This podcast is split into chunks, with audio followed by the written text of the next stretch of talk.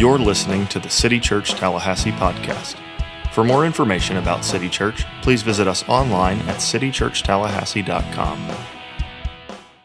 That is tonight at five and seven o'clock. Hope you'll tune in uh, from your home, from your screen, and uh, be a part of our Christmas special tonight. My name is Dean. I'm the pastor here at City Church. Thanks for making this part of your Sunday. A couple quick things before we jump into our Home uh, for Christmas series. Uh, Ashlyn mentioned earlier our missionaries, Jen and Craig Stewart in Berlin.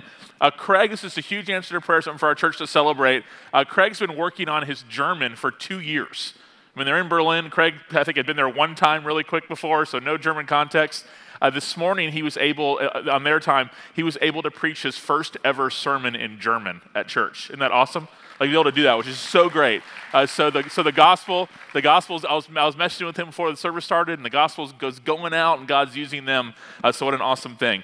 Uh, this is also uh, the last Sunday uh, for Ryan and Brittany McCraw. Uh, Ryan has served as our production director, so anything behind the scenes uh, that you see happen here, uh, he has done for a long time uh, as a staff member, making the service happen, what you see online happen. So many things, uh, and Brittany's been a member here for a long time, served here for a long time. Uh, they're moving to Knoxville, Tennessee.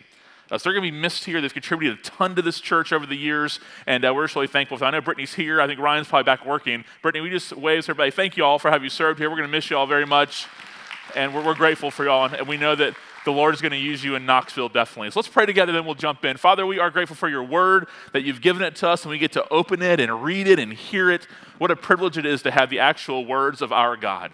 We are just grateful for Craig and Jen and their family in Berlin and how you've just allowed them to learn the language quickly and for the chance for him to preach in the language this morning. What an awesome thing. We praise you for that and ask you just for more ministry for them as well as our other missionaries in the three different continents where they are right now from our church. We ask more people from our church will be sent to the nations to take the good news. We also pray for Ryan and Brittany. We're thankful for them. We ask for a smooth transition to Knoxville, and we just ask uh, that you bless their family and their new home, and we're just grateful for all they've done here. We ask you to be all the churches in our city as they gather today. Uh, we ask that the things that I say will not be of my opinion, uh, but of your word, and that will point people to Jesus, the one who loves us while we were sinners, that Christ died for us. We rejoice in that in the name of Jesus. Amen.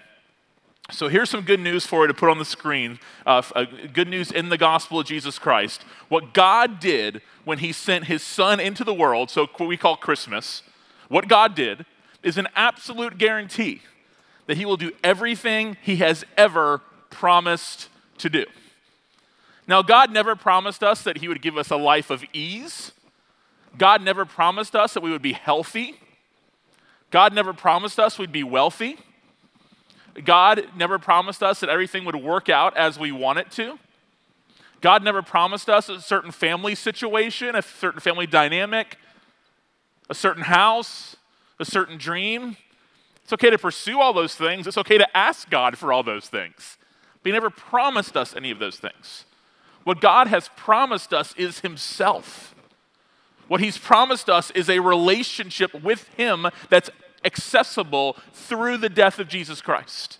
What he's promised us is that a people will be redeemed, that a people will be reconciled to himself, that sinners will be made clean, declared not guilty, that people who are dead in their sins will be made alive. And he's promised us that eternity is a real place where real people go. Here's Mary. She's found out she's pregnant. The angel has told her exactly what's going to happen, who this baby is. I can't imagine what it would have been like in her mind during this season. Season's an understatement. Here she is, pregnant with the Messiah that has been promised uh, for generations and generations. And Mary, in celebrating this and really worshiping God for this news and what she was going to be a part of, here's what she said in Luke chapter one. We're going to look at kind of two main verses today to help us see exactly how even just these two verses from Mary help us make sense of the entire Christmas story. Here's what she said. He has helped his servant Israel, she's referring to God, remembering his mercy to Abraham and his descendants forever, just as he spoke to our ancestors. I want to read that one more time because it's just so important. And I'm going to explain it and we're going to make sense of it today. He has helped his servant Israel, remembering his mercy to Abraham and his descendants forever, just as he spoke to our ancestors. You see, Christmas is the supreme example of fulfilled prophecy, as in promises that are made, predictions that are made, and actually that come true and happen. Christmas is, we could say, the example A of this. Like the varsity level fulfillment of God's faithfulness to his people. And Mary here in Luke chapter one, she understands that. She, she gets it. Because when the angel communicated to her, she understands the magnitude of this. That God had promised for generations that one day a Messiah would come, and then now it's actually going to happen. Here's what Jesus said as an adult already in his ministry in John chapter eight. He said, "Your father Abraham rejoiced to see my day. He saw it and was glad." But what did he see? He saw the promise to come. He saw what was waiting. See, Mary right here in that small text from Luke gives us a summary of the whole Old Testament.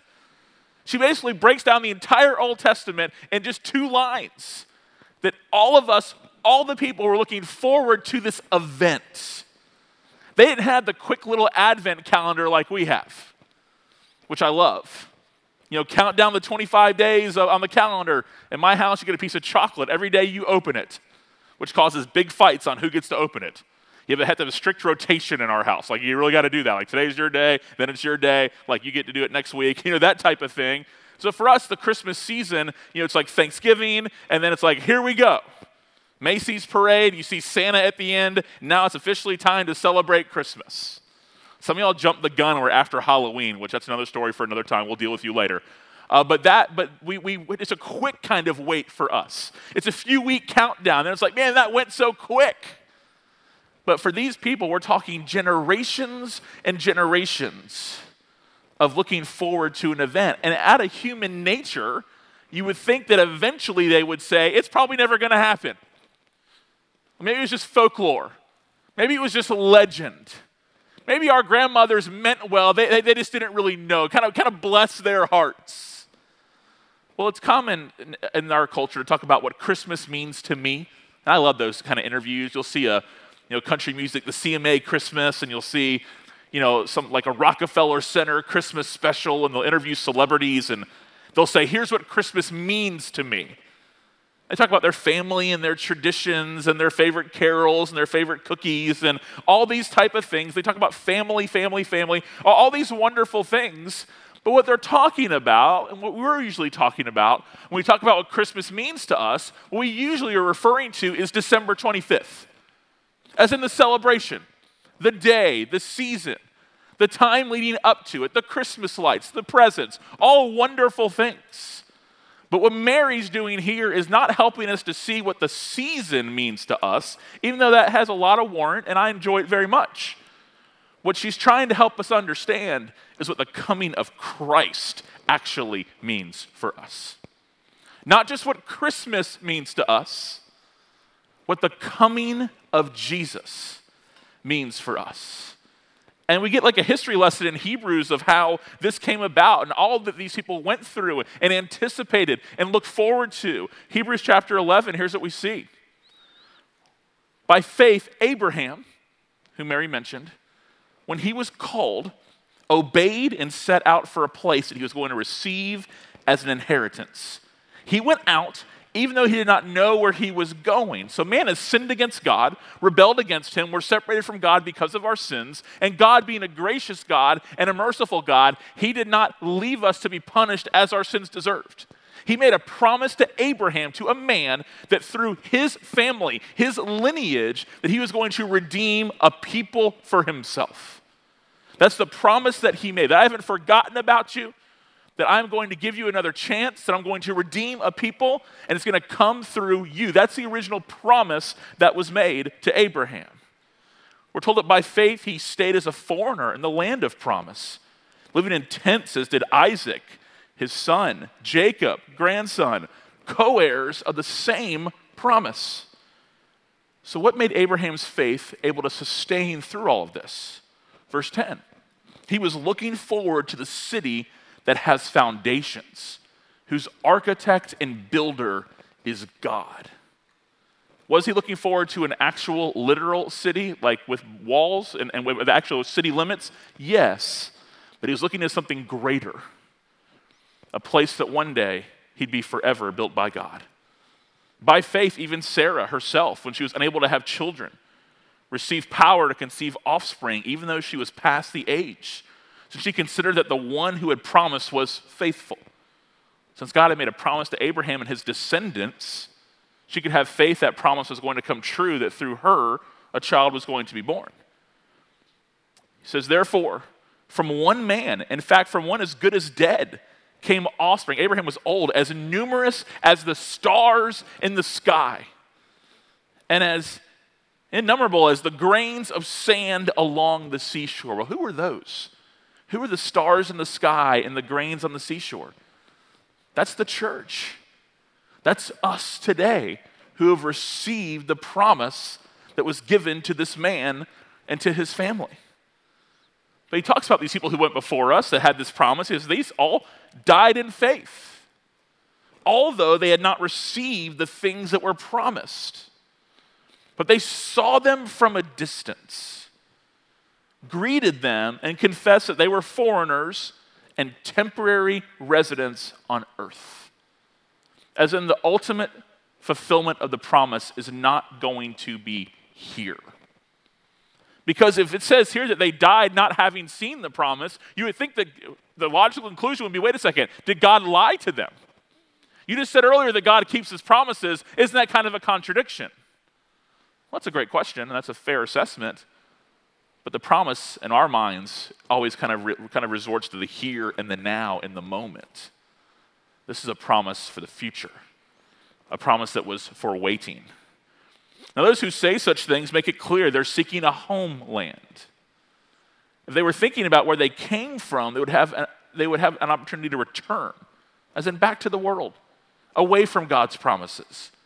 But they now, because they have the promise of God, they desire a better place than anything this world has to offer. That's a heavenly one. And therefore, because of their faith, God is not ashamed to be called their God, as he's prepared a city for them. A promise. The children of Israel, Abraham's descendants, they were God's people. Chosen, blessed, you could say highly favored. But all they ultimately had was a promise. And they saw God do miraculous things on their behalf, absolutely. But all they ever had was a promise. And the truth is, it's actually all they ever needed. They never received the promise in the literal sense of the word, because they died, all these people, for generations without Christ having come yet. I love what the late British pastor Martin Lloyd-Jones says. He said, they received a promise of a promise. Like, I promise you that a promise is going to be fulfilled. It was a promise of a promise. In my human nature, that'd be hard to grab onto. That'd be hard to stay the course with. That'd be hard to be patient with. But he's always pointing them down the road to something else, that God is with them and for them and faithful to his word.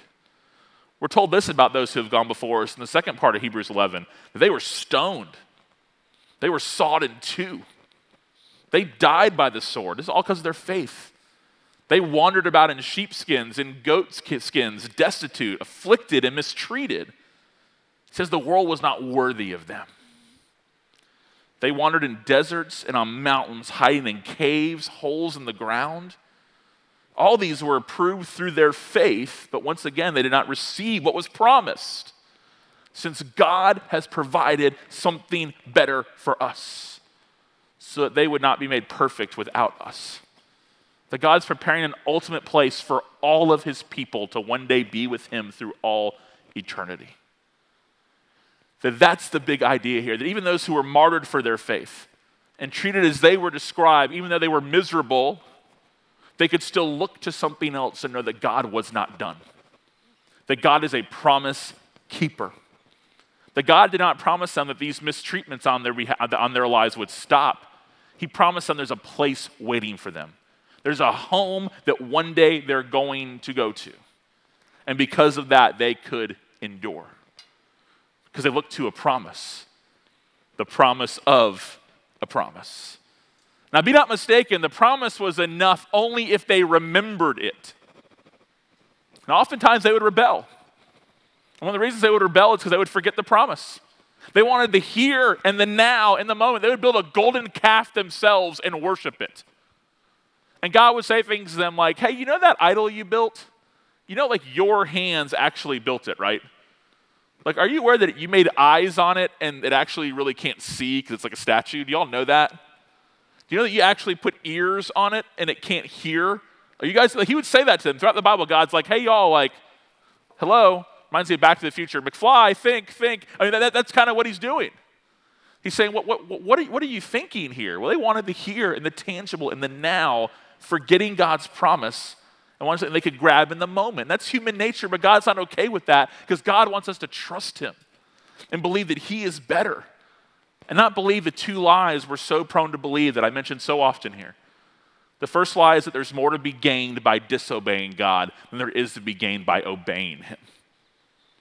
The second lie is I have to go around God for all the things I'm looking for in my life, not actually to him for meaning and purpose and fulfillment. So throughout this story of the Old Testament, pages and pages and pages, and actually starting in January, we're going to go through the entire Bible in, the, in a year as a church. So we're actually going to do full like sermons on the book of Genesis, the book of Exodus, the book of Leviticus, and just keep going. One sermon per week for a book of the Bible, a big overview sermon, so we can understand all this storyline together. They were instructed as time went on because God showed mercy to them and allowed them not to be punished as their sins deserved. So they would take animals to the temple. Burnt offerings, blood of animals would be shed to provide a covering for their sin for a little while until the next year and they had to come and do it again. And they couldn't even do it themselves. They had to present it to a priest.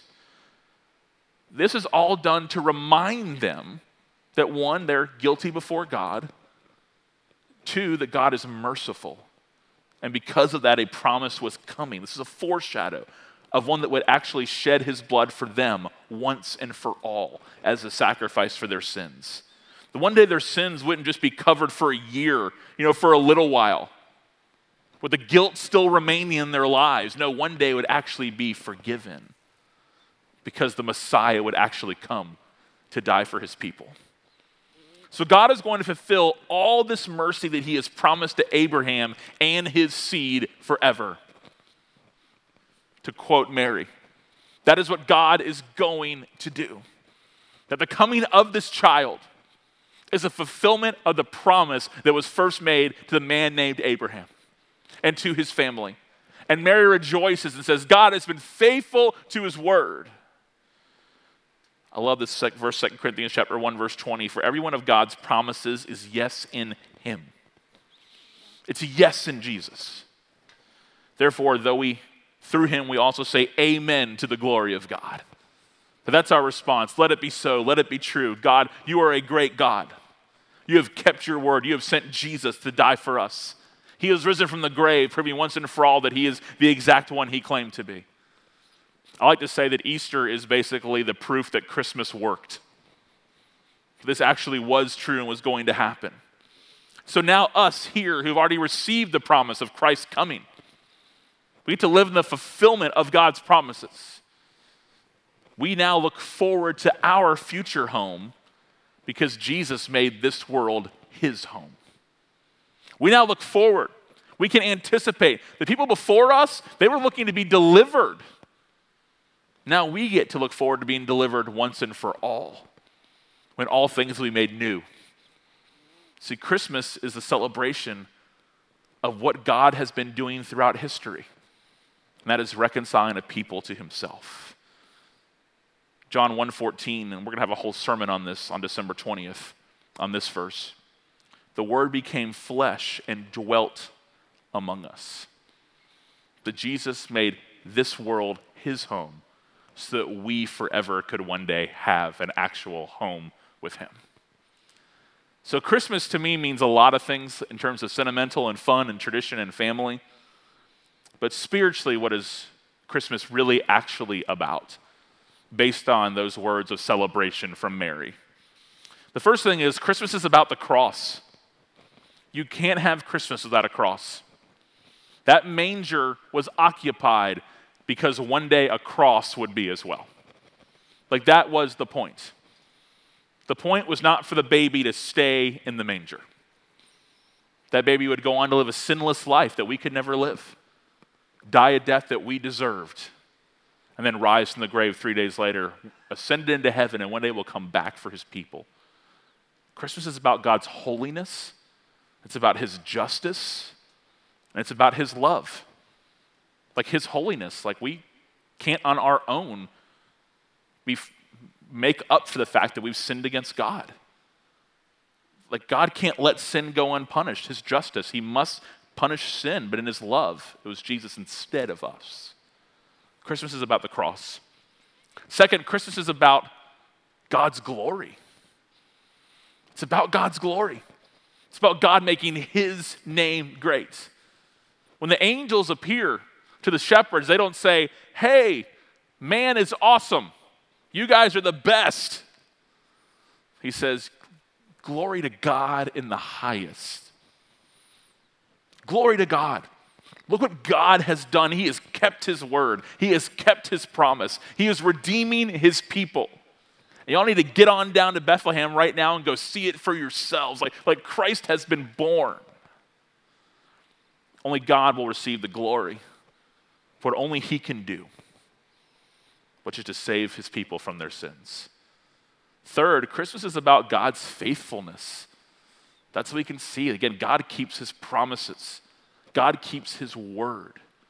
It's so important to understand that. God is faithful to himself.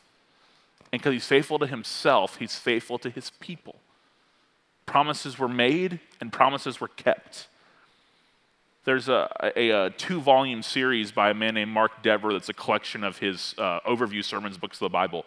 And the Old Testament volume is called Promises Made, and the New Testament volume is called Promises Kept.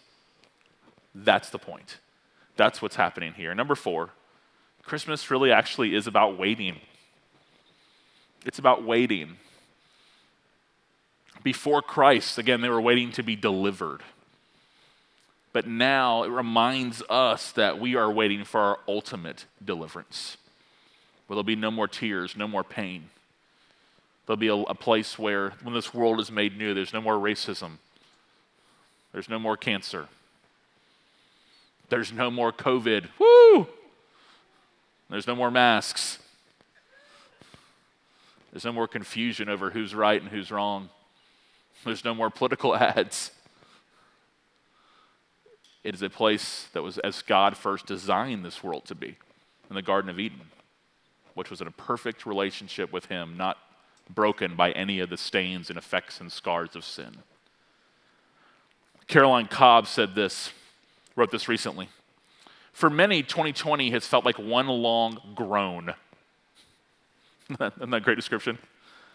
Between the pandemic, a struggling economy, the isolation of quarantine, online school, civil unrest, racial injustice, wildfires, hurricanes, a noisy election, a divisive public discourse. She says this year has reminded us again and again of our mortality, our lack of control, and our collective brokenness. And she says, as twenty twenty comes to a close, we long, perhaps like never before, for hope, love, joy, and peace. So maybe, just maybe, twenty twenty has primed us for the ache of Advent. Maybe. Maybe for one of the first times we can actually identify with those who have gone before us, who are waiting and waiting and waiting to one day be delivered. Maybe twenty twenty's primed us. Others have had experiences in your life of tragedy that have primed you for it. Like you know what it means to cry out for Christ to return and make all things new. Advent is a season set aside for waiting and watching, longing and looking for the Messiah. It's a reminder that because of God and his grace, we can endure. See, because if you're a believer, the miracle of miracles has already happened. God has forgiven your sins. Like nothing in this world can top that. In Romans eight, Paul says that we know the whole creation's been groaning together in the pains of childbirth until now. waiting, longing. And we too, he says, we groan inwardly as we eagerly wait for adoption, the redemption of our bodies from this broken world. In Second Corinthians five four, Paul says, in this tent we groan, longing to put on our heavenly dwelling. In Titus it says, we live godly lives in the present age, waiting for our blessed hope, the appearing of the glory of our great God and Savior, Jesus Christ. That's Titus two twelve through fourteen. And Caroline says this, and I love it. I just, I just appreciate her a lot. If we let it, twenty twenty can whet our appetite for the kingdom of God and for Jesus and her glorious King. They're all we've seen. It can really whet our appetite to actually be with God, to live our lives with Him. As we anticipate forever with Him, now we live His lives for His glory in this moment, in this minute, and want others to be a part of it as well, to invite people who are longing and don't even realize it, that are filling their lives with everything you possibly could imagine to pass the time here on earth, when instead they could actually be living for the glory of God and His mission as dearly loved children. And since we have the truth of Christmas, since Mary's words that God has kept His promise to Abraham and His mercy, we can claim this from the very end of the Bible, close to it, in Revelation chapter twenty-two, verse twenty. He who testifies about these things says, yes, I am coming soon. And what is the reply of the people of God? Amen. Come, Lord Jesus. Since we have been delivered, we now look towards our ultimate deliverance in Christ. If you don't know Jesus, will you trust in Him? Will you repent of your sins and say, I understand that I can't save myself. I understand that Christmas is the story of God coming here. That I, I, I couldn't ascend to God because of my sin, so He descended to me to rescue me, make me whole, and prepare a place for me. That where He is, one day I will also be. Christmas is definitely the time for Christians to celebrate, to give thanks, and also to wait and to hope and to pray for Jesus to come back and make all things new. And we can trust Him that He will, because He came the first time. Let's pray. Father, we are thankful for the truth of Christmas, that Jesus Christ has come into the world to save sinners, that the Son of Man came to seek and save those who are lost. So we're so grateful we can have a relationship with You, we can know You, we can call You Father, all because of what would happen after the baby came out of that manger and never sinned and died and rose again and ascended. And Lord, we have full confidence based on all those other truths, all those promises, that You will come again. So in the meantime, let us be a faithful people who are quick to confess our sins and quick to want to be part of our church and be with the people of God, to sing the praises of You, to worship Your name together. Lord, let us have the, the love and also the boldness to tell others about Your great promises. Because Jesus is the way, the truth, the life. And no one comes to the Father except through Him. We're thankful that since we could not ascend, that Jesus descended to come here. That He came and dwelled among us. What an amazing thing to think about. We're grateful for all this in the name of Jesus. Amen. And in the spirit of Advent, we will light our next candle uh, this Sunday as we look forward and anticipate Christmas coming. Lance and Tiffany Beecham, thank you for leading us in this today.